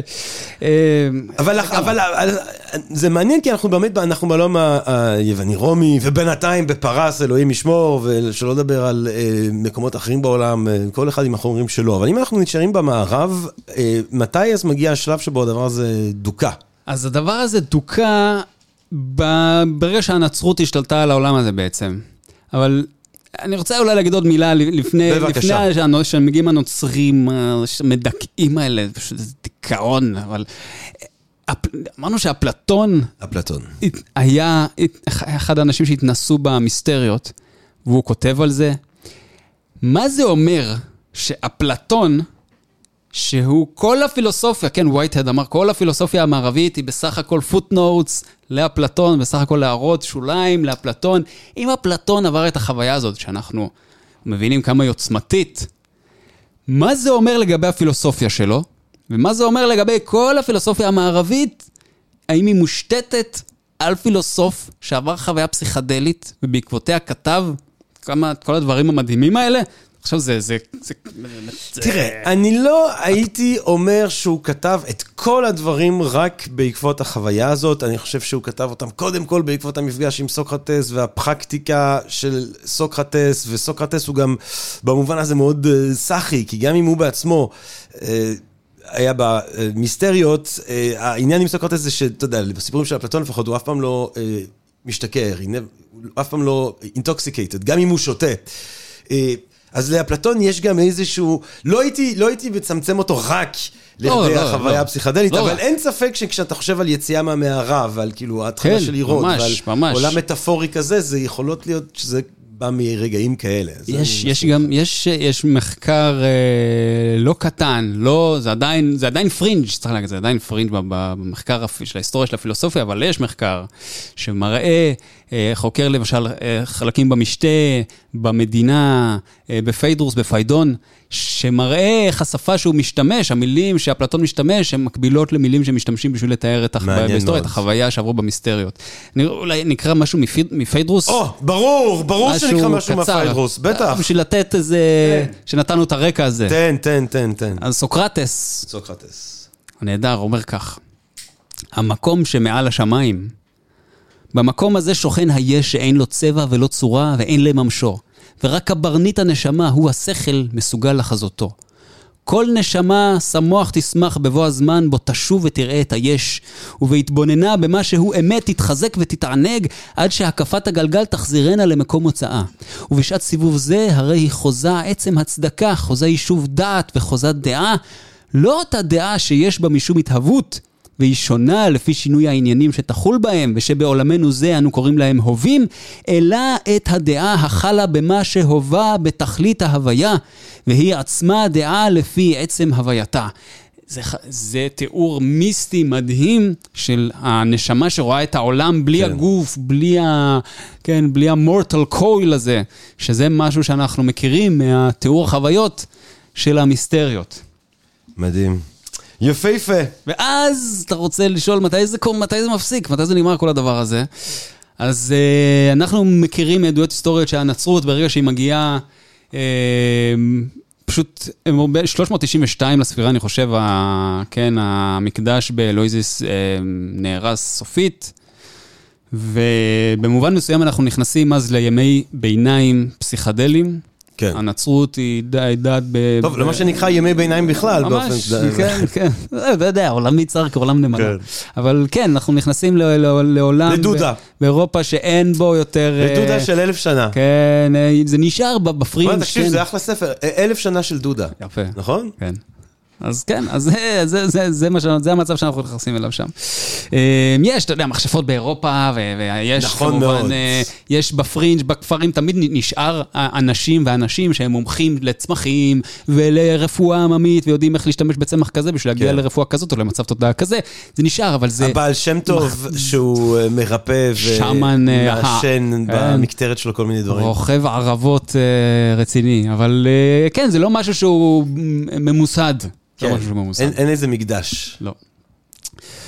אז... אה, ואז נ... שנות ה-60. ואז, כן. תראה, לה... יש לומר שאתה יודע, יש את כל האליטה אה, האומנותית שכבר במאה ה-19, וכל המשוררים, והביקורים... התנועה הרומנטית, התנועה הרומנטית, אנשים שם עשו אופיום. והביקורים של כל מיני אנגלים להודו, כן. ו... במאה ה-19 כבר יש נכון. שיח מאוד ער. נכון, נכון. הדדאיסטים, הסוריאליסטים, ה... האידיאולוגיה הזאת של הלימודי, המקוללים, כאילו לנסות כן. לעוות לגמרי את החושים, לנסות אה, לסתור לגמרי את הרצף הקוהרנטי של הדברים עם כל חומר שרק יכול להיות, עם... אה, את האבסינט שלהם וכולי אה, וכולי. כן, האימפרסיוניסטים אהבו אבסינט, המפרי דייווי, מדען, אה, אבל כן, בשנות ה-60 יש באמת מחשבה בקרב חבורה שמתנסה בדברים האלה, שזה משהו שאנחנו רוצים להפיץ. כן, כן. אז ב... זה מגיע מכמה מקורות. דוקטור הופמן גם, צריך כן, להגיד לו. דוקטור הופמן, 1938, דוקטור אלברט הופמן, בבאזל בשוויץ, הוא איכשהו עולה, זה בצירוף מקרים קוסמי. באמת מטורף, הוא חושב שהוא ממציא משהו אחר לגמרי, בסוף מתברר לו שהוא המציא את ה-LSD, הוא בטעות נחשף לזה ב-1943 ל-250 מיקרוגרם, זה חוויה די עוצמתית, 250 מיקרוגרם. אה, הוא רוכב על האופניים שלו הביתה מהמעבדה, סך הכל צריך לתאר, זה, לדמיין, זה, זה, זה פרופסור, מדען שוויצרי, די, כן. מדען שוויצרי, שעון, כן, שעון כמו מתקתק. שעון, בדיוק, והוא רוכב על האופניים שלו אחרי שהוא עשה 250 מיקרוגרם אסיד, והוא כותב אחר כך ביומן שלו, נהניתי מהצבעים חסרי התקדים ומהמשחק של הצורות מאחורי עיניי העצומות. דימויים קליידוסקופיים פנטסטיים באו אליי, נפתחים ונסגרים במעגלים וספירלות, מתפוצצים במפלים של צבע. אנשים שומעים על זה, שיש דבר כזה, אה, הצבא שומע על זה, אה, מכוני מחקר, אה, פסיכיאטרים, שומעים שיש איזה חומר שיכול לעורר משהו שהוא כמו פסיכוזה, ככה הם חושבים, מתחילים לנסות את זה. זה זולג בשנות ה-40 וה-50 לבוהמה האמריקאית, כן, לאומנים. בשנות ה-60 זה מתפוצץ. אמצע שנות ה-60 מקליפורניה, החוף המערבי, הדבר הזה מתפוצץ לחלוטין. וצריך להבין, הסיבה שנתנו עכשיו את ההיסטוריה של השימוש בחומרים האלה בעולם המערבי, ואת הימי הביניים הארוכים האלה, של יותר מאלף שנה, של ימי ביניים... אלף שנה של דודה, בקרוב. אלף, אלף שנה של דודה בבתי הקולנוע. אמ, אז פתאום בשנות ה-60 יש את החומר הזה שוב, ומלא צעירים עושים את זה, וצריך להבין שהם לא יודעים מה הם עושים. אין את ההיסטוריה של השימוש בחומרים כאלה במערב טוב, לא גם קיימת. חלק מהחומרים הם באמת חומרים מודרניים, דיברנו על כן, ה-LSD, כן. אין- אין מסורת ארוכת היסטורית של התנסות ב-LSD. לא, זה זה פשוט רק קיים מאז. משהו. שממציאים אותו על המקום. אה, ממש ממציאים אותו על המקום. יש, מתחילה תרבות ופילוסופיה סביב הדבר הזה בשנות ה-60, למשל 1964, אה, טימותי לירי, המפור... הבן אדם הכי מסוכן באמריקה, זו ההגדרה שלו, היה פרופסור בהרווארד, יחד עם עוד פרופסורים אה, בהרווארד, ריצ'רד אלפרט, רלף מצנר, הם מוציאים ספר, The Psychedelic Experience. זה הופך להיות סוג של תנ"ך של אה, הדת החדשה הזאת. אה, הם כותבים שם, אגב, זה, זה דבר מאוד מעניין, כי זה מתחבר קצת למה שדיברנו מבחינה פילוסופית על החוויה הזאת. צריך, זה, זה, זה יפה לראות איך בשנות ה-60 כבר מתארים את, ה, את החוויה הזאת מבחינה פילוסופית, הם כותבים ככה בספר, החוויה הפסיכדלית הינה מסע אל מרחבים חדשים של תודעה. רוחב היריעה והתוכן של החוויה הם אינסופיים, אך מאפייניה הם הליכה מעבר לקונספטים מילוליים, כן, דיברנו על השפה, מעבר למימדי חלל זמן ולאגו או זהות. הסם אינו מייצר את החוויה הטרנסצנדנטית, אלא רק מתפקד כמפתח כימי שפותח את הראש, משחרר את מערכת העצבים מהתבניות והסטרוקטורות הרגילות שלה. אז בשנות ה-60 מתחילה, במקביל לזה שזה נהיה סם, אגב, סם מסיבות, זאת אומרת, בשנות ה-60 ממש, יש לנו את ה-Grateful Dead וה-Merry Pranksters עם קן קיזי, תרבות uh, שממש הופכת את זה למסיבות, מה שאנחנו מכירים היום מסיבות טבע, הם התחילו את, ה- את הדבר הזה, זה ממש חגיגה דיוניסית. במקביל יש את האנשים שמתחילים לחשוב על זה מבחינה פילוסופית, דתית, רוחנית, כמו, כמו טימותי לירי וש, ושותפיו uh, שהקראנו עכשיו. אה, במקביל, זאת אומרת, הדבר הזה נותן בסיס באמת, דוחף את כל מה שאנחנו מכירים כשנות ה-60. כן, כי זכויות אדם, אה, פמיניזם, אקולוגיה, תנועה גם אקולוגית. האומנות, ההשפעה של האומנות הפסיכדלית, כן, המוזיקה, כן. וודסטוק, כמובן, עולם שלם. כל מה שאנחנו מכירים, טראנס, מוזיקה טראנס שאנחנו מכירים היום לא הייתה קיימת כן. בלי הדבר הזה, כל המוזיקה האלקטרונית. אה, כמובן, כל- הרוק אנד רול השתנה לחלוטין בעקבות אבל אז הדבר באמת הזה. אנחנו נחשוב בהיסטוריה כאופן, כמטולטלת, יש איזה משהו מעניין ש... אתה יודע, זה באמת אלף שנה של דודה, ואז כאילו איזה רגע שזה נפתח, ואז יש איזה רגע של דיכוי שני, שהוא קצר יותר. אני חושב שכזה סוף של... ה-70, 80, מדכאים את זה, מפסיקים מחקרים רפואיים, כן. מפסיקים להלל את זה, מדברים עליו סכנה של זה, the war on drugs. כן, כן. עושים את ה-war on drugs, ועכשיו אנחנו ברנסאנס, שהוא נראה לי גם יותר מאוזן, ו... אה, השם גם אה, לוקח אותנו למקום של שימוש אה, מושכל, באופן חסר תקדים אולי, אה, בחומרים האלה, שבהם אנחנו שוב שומעים על אה, טיפול ועל האופן שבו מדינה אחרי מדינה בעצם ממסדת ומאפשרת אה, טיפול. אה, ב-MDMA, היה לנו כאן פרק על האפשרויות הממש יוצאות דופן ונשגבות אה, שניתנות לטיפולים עם קטמין בדיכאון, עם MDMA לפוסט-טראומה, עם אה, קנאביס לחרדה וכולי וכולי וכולי וכולי, והמשמעות גם לאנשים שהם על סף מוות בגלל מחלות סופניות וכל מיני דברים רפואיים, נפשיים מדהימים שאפשר לעשות עם הדבר הזה. אני רוצה אבל, במקביל לסיפור המדהים שסיפרת לנו, נדב נוימן. אה, אני גם רוצה שתתן לי כמה ראשי פחקים של הקשר בין הסיפור המרהיב הזה והחוויה הפסיכדלית שאנחנו מדברים עליה לבין טכנולוגיה. או, אוקיי, זה... שאיפשהו זה גם אם מעניין. התחלנו עם 2001, אז ה- ה- הדימוי או האופן שבו קובריק רוצה אה, להדגים אה, מעבר בתודעתיות האנושית, זה כאילו מעבר מייצור שאין לו טכנולוגיה למעבר שיש לו טכנולוגיה, וכזכור, אצלו זה דרך מפגש חוצני, אבל גם זה אפשר לחשוב בצורה מטאפורית, שזה מפגש, אה, שוב ה-stoned ape. אה, מפגש עם איזשהו סוג של חומר. איך אתה, מה, מה, מה הזווית שלך? מה הזווית שלך לקשר בין הדברים האלה? אז הקשר הוא, הוא הדוק. קודם כל, כי הוא טכנולוגיה. כן, אה, טכנולוגיה זה כלי שעוזר לאדם להרחיב את עצמו, לשפר את עצמו, לעשות דברים יותר טוב שהוא לא יכול לעשות. בלי הכלי הזה, הוא טכנולוגיה לכל דבר. ועל הקשר לפסיכדליה ספציפית, דיברנו על שנות ה-60. משהו מעניין שקורה, אמרנו שפסיכד... שהסמים הפסיכדליים זלגו להמונים אה, מכל מיני מכוני ניסוי ומהצבא, נכון, ממשרד הביטחון האמריקאי וה-CIA ו... וכולי. עוד דבר שמתחיל, בשנות ה-60, בצבא, בקומפלקס הצבאי-תעשייתי האמריקאי, זה האינטרנט. כן, הטכנולוגיה החדשה, אלה דברים שהם ביחד מגיעים מאותו מקום. ואני רוצה לספר לכם על ההיפים האלה, שעושים אסיד, והם מאוד בקטע של פסיכדליה בשנות ה-60, בחוף המערבי.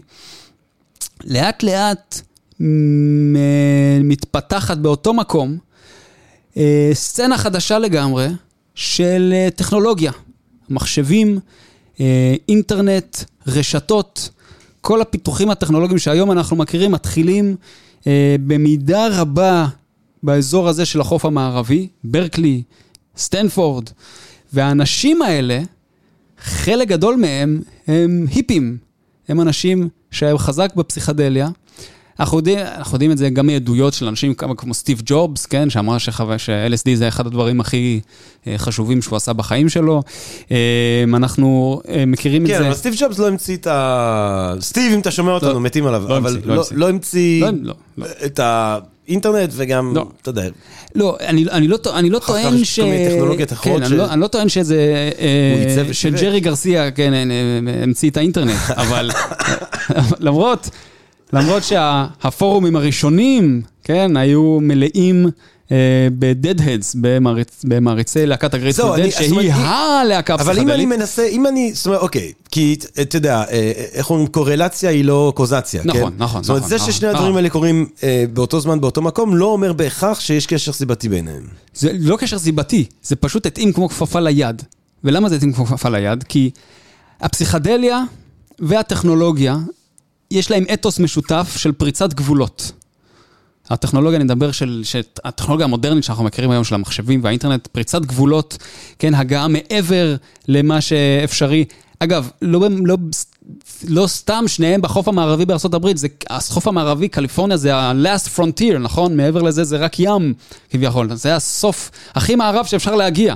אמריקה רצתה להתרחב, להתרחב, להתרחב, להתרחב, שם, ובחוף המערבי אין מבחינה יבשתית, אין לאן להתרחב כבר, אז מה עושים? או שלוקחים סמים, או שממציאים את האינטרנט. אמ, אז בהחלט, היו הרבה פסיכונאוטים שאנחנו יודעים שהם היו מהנדסים, ואנשי טכנולוגיה. אמ, מרשל מקלוהן, כן? תיאורטיקן מדיה וטכנולוגיה, בטח. אולי הדגול שבהם, אמר ב-1968, המחשב הוא ה-LSD של עולם העסקים. Hmm. טימותי לירי, שלב מאוחר יותר, בשנות ה-90, אמר, מחשב האישי הוא ה-LSD של שנות ה-90. כלומר, היה איזושהי סימביוזה, הרבה אנשים עברו מסצנה אחת לסצנה אחרת. היה לנו את כותב המילים ג'ון פרי ברלו, כותב המילים של ה-Grateful Dead, הלהקה הפסיכדלית, הלהקה הפסיכדלית, שהוא היה, אחר כך כתב את מניפסט הסייבר ספייס. למה אתה חושב אז? למה אתה חושב שיש את הקרבה בין שתי העולמות האלה? למה אתה חושב שיש את ה... מעבר מאנשים מהעולם הזה לעולם הזה, מה, מה, מה, מה קרוב שם מבחינה תודעתית, מבחינה... כי האינטרנט, יש בו הבטחה, הייתה בו הבטחה, היא קצת הרסו לנו אותה באיזשהו מובן. הייתה הבטחה לחופש וחירות ולהגיע למקומות חדשים שבהם האני שלך לא מגביל אותך. אתה לא חייב להיות מי שאתה ביום-יום, אתה יכול להיות משהו אחר לגמרי. אתה יכול להיות מישהו אחר לגמרי. יש ממש, זה סוג של הרחבה של התודעה הרגילה שלך אה, למרחבים חדשים. ה-cyber space הזה שוויליאם גיבסון, למשל, סופר, כן, ה-cyberpunk הגדול, שכתב את נוירומנסר, הוא דמיין מרחבים של cyber space שהתודעה שלך יכולה לשחות בהם, כן? מי שהמציאו את ה-VR, את ה-Virtual Reality, אה, מרק פשה וג'רון לניר, הם, הם פסיכונאוטים לכל דבר. פשי אמר שבלי LSD הוא לא היה ממציא את, ה, כן, את, את, את, את, את, משהו, את מה שהוא המציא, כל ה-VRML, כן, כל שפת התכנות של ה-VR. אה, יש בדבר הזה הבטחה לטרה אינקוגניטה. באיזשהו מובן, שזו ההבטחה גם של הפסיכדליה. זה משהו שהעולם הפוליטי, החומרי שאנחנו חיים בו, הכלא הזה, במובנים מסוימים, אפשר לפרוץ אותו. תראה, אני רוצה, אני רוצה לשאול אותך, אני הולך, אני הולך לשים אותך בכיסא הלוהט עכשיו. שים אותי. נדב דוימן, אתה הולך להיות עכשיו בכיסא הלוהט. כי אני, אני רוצה, אתה יודע, לאתגר אותך עם, עם איזושהי קושייה שהיא גם מאוד מעסיקה אותי. אמ, כי אני, יש איזושהי הנחה בשיחה שלנו, בדברים המדהימים שאתה אומר, שאתה יודע, החוויה פסיכדלית, ברור, יש לה סכנות, וצריך לעשות אותה בצורה מסוימת, ולהבין אותה, ולחשוב אותה, ולכבד אותה, ולהפנים אותה בצורה בריאה וכולי וכולי. אבל היא מקדמת, היא מקשרת, היא פותחת, היא בסופו של דבר מלמדת אותנו להסתכל על עצמנו בצורה אחרת, לא לקחת אותנו אולי בצורה כל כך אישית, להקטין את החשיבות של האני, שבסופו של דבר הביטויים של זה בחיי היום-יום הם כל כך הרסניים וכולי וכולי וכולי. אבל אני טועה אם אין, אין איזה גם צד אחר, זאת אומרת, אם ההנחה שאם יותר בני אדם היו מתנסים בדבר הזה, זה מאפשר איזשהו חופש והבנה שווייטנאם זה נורא ושגזענות זה דבר מזעזע. אני תמיד מנסה להושיב את זה בראש שלי עם תרבויות שבהן יש אה, גם שימוש אה, רב מאוד אה, בחומרים פסיכואקטיביים, וגם פולחנים מאוד אכזריים, הכחבת אדם, קורבני אדם. עכשיו, אני לא מכיר, אני... קשה לי מאוד לדבר על הנושא הזה, אני לא מכיר את התרבות המזו-אמריקאיות למשל, שבהם היו קורבנות אדם. אני יודע שהיו, אתה יודע, אצל האינקה, אני חושב שגם אצל הסטייקים היו אה, קורבנות אדם בשפע, אני לא יודע אם זה על ידי ממסד שהוא היה אנטי שימוש בחומרים, או אם זה אנשים שבעצמם גם השתמשו בחומרים, אבל זה אחד מהשאלות שיש לי. אה, אתה יודע, גם היטלר עושה את השואה על, לא יודע אם חומרים פסיכואקטיביים, אבל על, אה, בכל זאת, כאילו, כל מיני חומרים משני תודעה. עצם שינוי התודעה, אני תוהה, לא, ב, לא בהכרח מבטיח כיוון טוב, נשגב, עילאי, מואר לפעילויות האנושיות, או שכן? לא, לא בהכרח.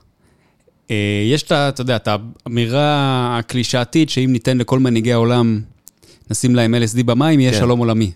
זה משהו שבאמת נבנה מהאתוס של שנות ה-60, של Peace and Love, שהיה קשור מאוד בפסיכדליה. זה נכון מאוד שיש הטיה בראש שלנו, ואנחנו חושבים שמי שייקח LSD יהפוך לשמאלן ליברל, אוהב חיות, מנשק אה, תינוקות. זה לא בהכרח קורה, אנחנו רואים בשנים האחרונות.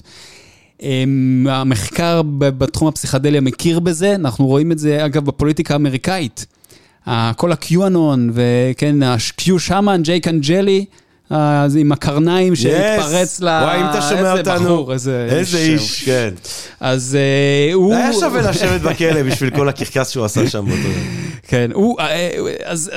הוא, הוא self-proclaimed shaman, הוא טוען שהוא shaman, וכמובן שהוא משתמש בחומרים פסיכדליים, וחומרים פסיכדליים הם חלק כן מהותי אצל הרבה אנשים באלטרייט האמריקאי הגזעני של העליונות הלבנה.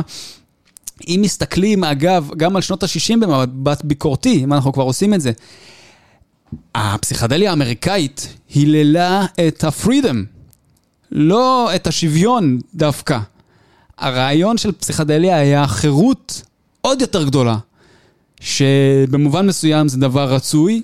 אתה אומר זה בעצם אבל מוביל בסופו של דבר לניאו-ליברליזם ההרסני של שנות ה-80, שבו אסור לקחת מיסים גם מהעשירים עשירים שעושקים את כולם, כי פרידום, פרידום, פרידום. יפה. כן. למשל, אה, מעניין. טימותי לירי ממש אמר שה-cognitive liberty, כן, זה צריך להיות אחד מהחירויות האמריקאיות, הוא רוצה להכניס את זה לתוך הפוליטיקה האמריקאית. למרות שאני לא יודע, כי אתה יודע, כי חלק מהשיח של שנות ה-60 היה גם הבנה מרקסיסטית מאוד יפה בקמפוסים האמריקאיים, כן, של הקשר בין, שאין דבר כזה חופש, שחופש זה בעצם נגזרת של צדק חלוקתי. אבל אתה מדבר על, באמת על משהו יותר על היפיז, על, כן. על החבר'ה שבאמת היו מאוד, מאוד פוליטיים, וההיפים, הפסיכדלים, אה, אני לא יודע עד כמה העניין הפוליטי הזה היה, היה חזק שם.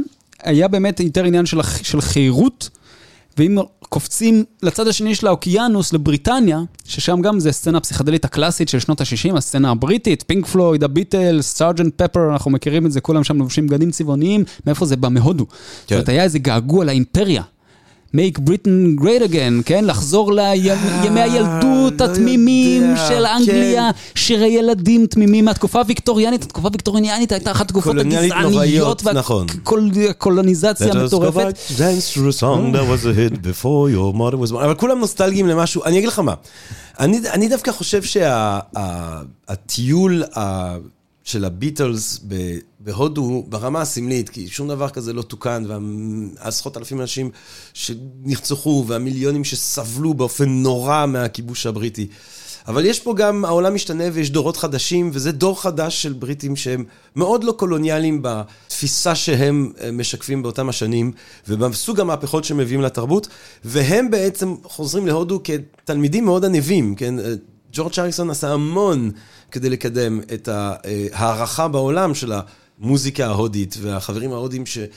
הכירו אותו מאוד, העריכו גם את המאמצים שהוא עושה, והיה, זה, אני חושב שזו גישה אחרת, זאת אומרת, ההרצה הפעם באה מהביטלס כלפי הודו, והם גרמו לעולם להתאהב באוצרות של הודו. אה, כן, ברור זה, שזה מורכב, יושב, זה ברור תקופה, שזה זה מורכב, יושב. זה מורכב, אבל בטח. אבל אתה יודע, זה קצת, כמו, זה קצת כמו צעירים גרמנים היום, שככה, יש איזה... תקשורת אחרת הם מול ישראל, והם באים לישראל ומעריכים את ישראל ולומדים אותה. אתה אומר שהם לא רוצים להשמיד אותנו. כן, זה משהו שצריך לתת לצעירים להיות צעירים. לא, לא, זה, זה נכון, זה נכון, אבל יש איזה, יש משהו ב deep down, כי בסוף פסיכדליה, חומרים פסיכדליים, מה שהם עושים זה מין מגבר לנפש, מגבר לנטיות. אז זה גם מגבר לנטיות לאומיות, אין מה לעשות. לכן, מה שהזכרנו עכשיו על אה, ארצות, על אמריקה ובריטניה, כן, יש, זה מגבר גם לנטיות לאומיות שמושרשות בכל זאת. אפילו אם זה מתבטא, זה לפעמים מתבטא בדברים טובים, לפעמים בדברים פחות טובים, זה מגבר לנטיות לאומיות אישיות גם. זאת אומרת, אם אתה בן אדם שהוא גזען ושונא נשים, יכול מאוד להיות ש... תעבור חוויה פסיכדלית משנת חיים, ומה שהיא תלמד אותך זה לא שצריך לא לשנוא נשים, אלא ששנאת נשים היא הטבע, היא מה שמוטבע בנו. מאוד יכול להיות, זה בסוף באמת מגבר לנטיות מסוימות. אה, אז כן, יש, יש, הגישה הביקורתית הזאת כן מקבלת היום יותר ויותר מקום. בהחלט. אה, זה כן, זה כן בהדרכה נכונה, בפריימוורק נכון של עבודה עם החומרים האלה, כן אפשר להגיע איתם אה, לתוצאות, אני אומר, במרכאות רצויות. כן? אה, ללמד אותנו את היופי של היקום והחיבור שבינינו, העובדה שאין בינינו הבדל בין שום דבר לשום דבר, כולנו מחוברים, רקמה אנושית אחת חיה. כן, אפשר להגיע לדברים האלה בעבודה נכונה. אם היה לנו שמן, למשל, שיודע לקחת אותנו למקומות האלה, אבל... אתה בעצם אומר, חבל שלתרבות שלנו אין תפקיד של אדם שהוא שמן, שהוא ממש, אדם ש... ממש, זו טרגדיה. לוקח אותך אה, למסעות האלה. תראה, יש לומר שהטיפולים הפסיכואקטיביים, ש...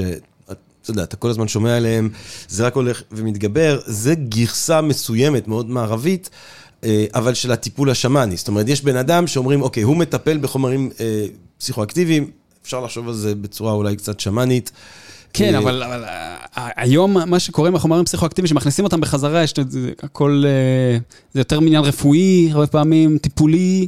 אבל שהוא... ברגע שזה טיפולי זה נהיה מאוד פתוח. זאת אומרת, מי לא צריך טיפול, נכון? מי לא צריך פסיכולוגיה, אז מי לא צריך מטפל פסיכואקטיבי? נכון, נכון. אבל, הנת, אבל הנטייה היום היא להוציא את הפסיכדליה מהחומר. ממש גם מילולית, יש חברות שמנסות לפתח את החומרים האלה, שהם יעבירו אותך את החוויה בלי החוויה. אני פילוסופית לא מצליח להבין איך זה יכול להיות, כי אתה צריך לעבור את החוויה בשביל אה, לקבל את התמורה הזאת. אני לא מבין איך אפשר להוציא את הפסיכדליה מה, מהעניין הזה, אבל מנסים לעשות את זה. מצד שני, אה, לא מצד שני, בנוסף, יש את כל תופעת ה microdosing של אנשים, זה מאוד חזק בארצות הברית, גם במקומות אחרים בעולם, לקחת כמות מזערית של חומר כמו LSD או פסילוסיבין, שאתה לא מרגיש אותה ממש, אבל היא כן עוזרת לך להיות סבלני יותר, יעיל יותר, כל מיני דברים שהם טובים לעולם העבודה הקפיטליסטי, בגלל זה זה מאוד חזק היום בסיליקון וואלי. אגב, בהבדל ענקי ממה שדיברנו על הסיליקון וואלי בשנות ה-60 וה-70, שרצה לפרוץ גבולות, והאתוס היה ממש אתוס פסיכדלי, היום... זה באופן כללי באיזושהי צורה, באמת, אם אתה חושב על סוג הסמים שאנשים צעירים עשו בשנות ה-60, ה-LSD, סמים של כאילו מרד תודעתי, אה, חומרים של אה, פחיצת גבולות של תודעה, ואנחנו היום, אה, אם אנחנו נחשוב עכשיו, תעזוב סמים או תרופות. מרג... מר... מה זה, נו, ברח לי השם של הדבר שאתה לוקח כשאתה צריך להתרכז, רטלין. כן. רטלינים. כן. אנטי דיכאונים, אנטי חרדתיים, זאת אומרת, כל מיני תרופות שמייעלות אותנו כעובדים. לא דברים שאתה מתפרץ, זאת אומרת, אתה נהיה עובד מאוד מאוד מאוד, אה, זאת אומרת, יש להניח שסטנדרט העבודה שלך מאוד ירד אם אתה תהיה על אסיד, אה, והוא עלול מאוד לעלות. אם תרצה בכלל לעבוד. בדיוק. כן. אה, והוא עלול מאוד לעלות תחת רטלין, זאת אומרת, אפשר לראות איך שכוח השוק באיזושהי צורה מלמד גם את סוג החומרים שאיתם אנחנו מזינים את התודעה שלנו. לגמרי. נכון, אנחנו מדברים על איזה רנסאנס פסיכדלי שקורה היום. בכל, אה, כן, לוקחים אנשים בסיליקון וואלי, לוקחים אסיד, נוסעים למידברן. היחואסקה. כן, זה כולם נוסעים ל...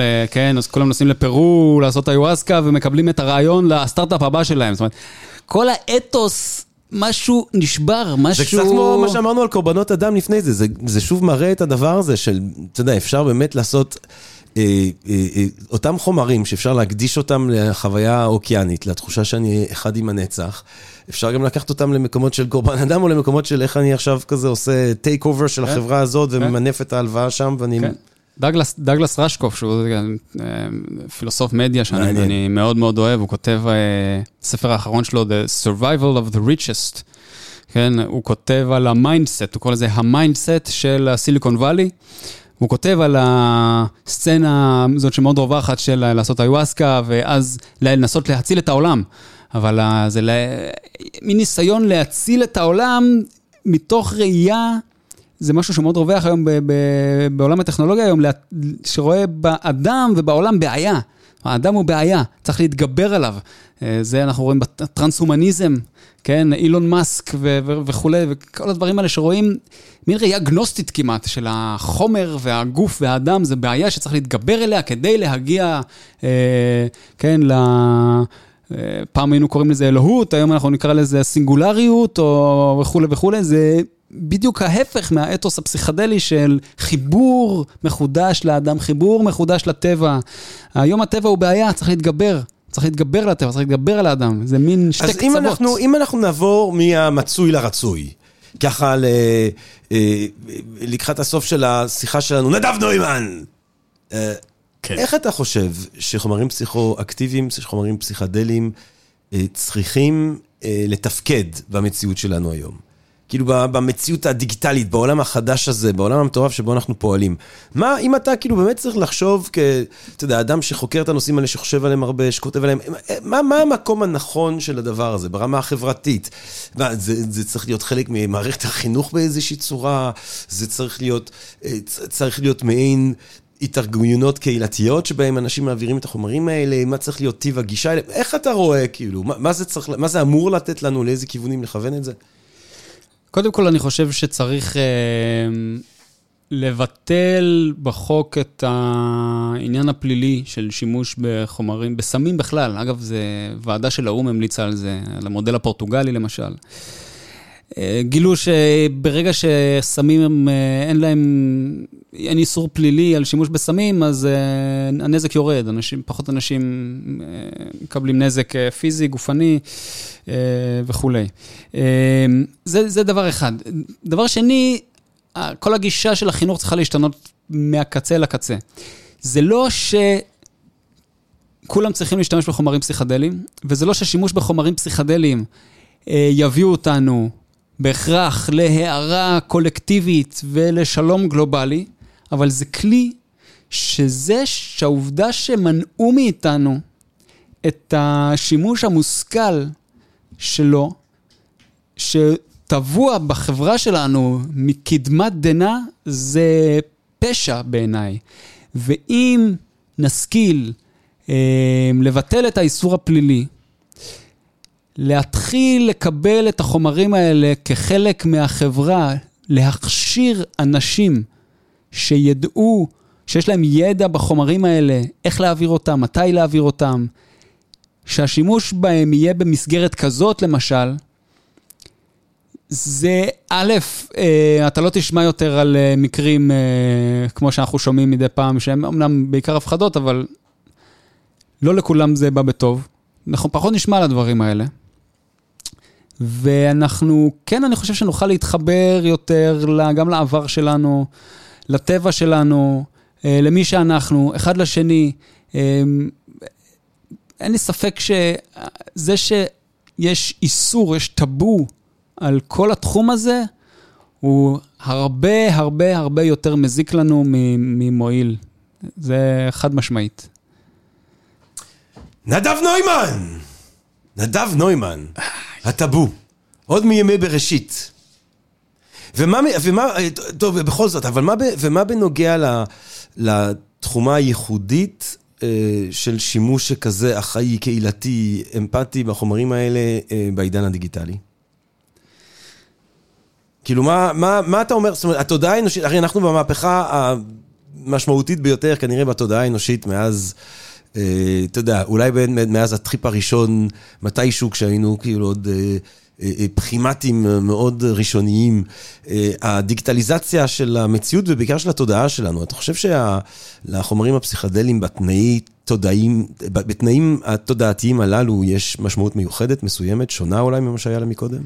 אני חושב שאנחנו חיים היום בעידן אה, מאוד מסוכן, שבו יותר ויותר אנשים חושבים שהמוח האנושי והתודעה האנושית משהו שאפשר לכמת בכף, ולהבין אותו כתופעה ממוחשבת, ולכן למשל בינה מלאכותית יכולה להיות שווה ואפילו יותר טובה מהמוח האנושי, שזה דבר מסוכן מאוד, ואדם שיתנסה בחוויה פסיכדלית ויבין לעומק את התודעה שלו, אין שום סיכוי שהוא אחר כך יסתכל על מחשב ולא משנה כמה מתוחכם האלגוריתם. הופ, הופ, הופ, שנייה. אתה בעצם טוען כאן, נדב נוימן, כן.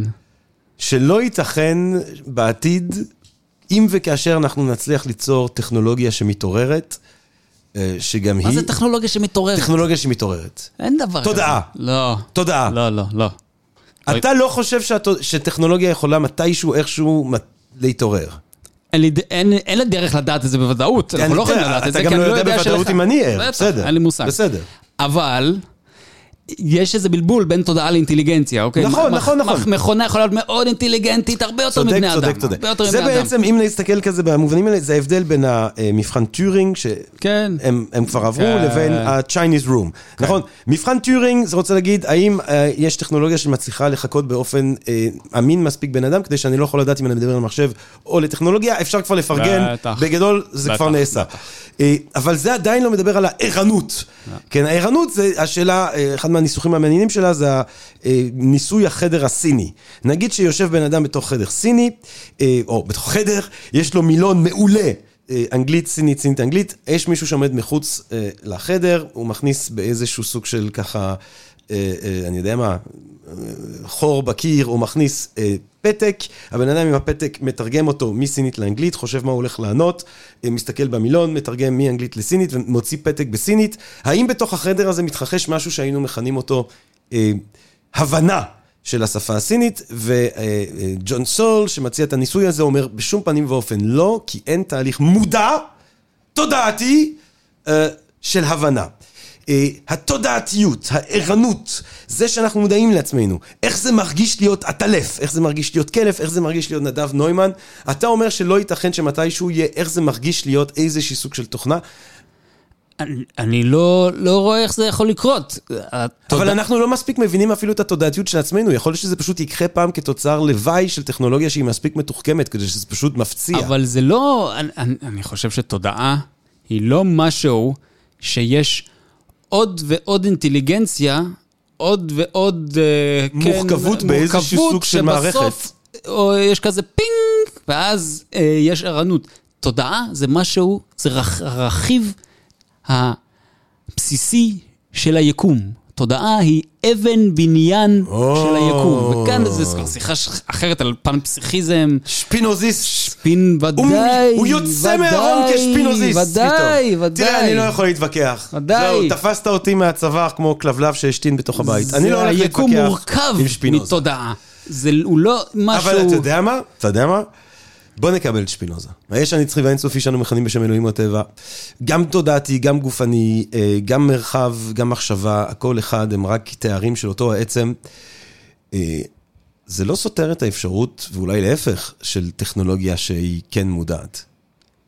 זה ששפינוזה צודק, ויש... אה, אה, תראה, אני חושב שהביטים במחשב, לא יודע, חתיכות חשמל, כן. כן, אה, מה זה חתיכות? אה, החשמל הזה, כן. או אפילו החומרה עצמה, החומרה של המחשב, היא מורכבת מאטומים, האטומים האלה יש בהם סנשיאנס כלשהו? נכון. כן, אני חושב שכן. האם התרכובת הזאת שהם יוצרים, התוכנה, נו. האם היא מודעת? לא. כרגע אולי לא, אבל אין סיבה עקרונית שמתישהו הרמת המורכבות לא יהיה כזאת שיפציע משהו שהוא כמו המודעות העצמית שלנו. זה, זה נשמע לי לא, בכלל לא, לא, כי לא אז, בקלפים. אפשר, כי, אז אפשר, כי אז יהיה אפשר להעביר טכנולוגיה אה, מלאכותית, חוויה פסיכואקטיבית. תחשוב על הדבר הזה. יש מי, שמצ... יש מי שהציע את זה, כן? יש יפה. uh, ספר uh, From Zero to One, אני חושב, אם אני לא טועה, קוראים לו אנדרו סמארט. אבל צריך לבדוק אותי על זה, אני לא בטוח. הוא מציע, ל, uh, כן, את האקוויבלנט האלקטרוני של LSD, שזה אגב יכול להיות, כן, אם אנחנו הולכים על התרחיש ה-stoned המופרך הזה, תרחיש. המופרך הזה שאני לא מאמין שמחשב יכול להיות מודע, אבל. נניח, כן, שהוא יכול להיות מודע, ואז יש פה כל מיני צרות שאנחנו ניתקל בהן, כן, של מכונות שהשתלטו על העולם וכולי וכולי, יש כל כך הרבה את התרחישים האלה שאנחנו אה, מכירים אותם. אם תיתן לו LSD, ואולי הוא יכיר את עצמו מבפנים, אולי הוא לא ירצה כל כך אה, לפגוע בך, כן. אבל אה, אה, באמת, אני, אני, לא, אני לא מאמין בזה. אני לא והחייזרים, נדב נוימן, החייזרים עושים סמים או לא? אני שולח לחייזרים נשיקות וחיבוקים, איפה שהם לא יהיו, אני בטוח שהם עצמם סומים. אתה יודע מה? אם כבר חייזרים, חייזרים, זה כל שיחה טובה מתחילה ככה, אם כבר חייזרים, אחי.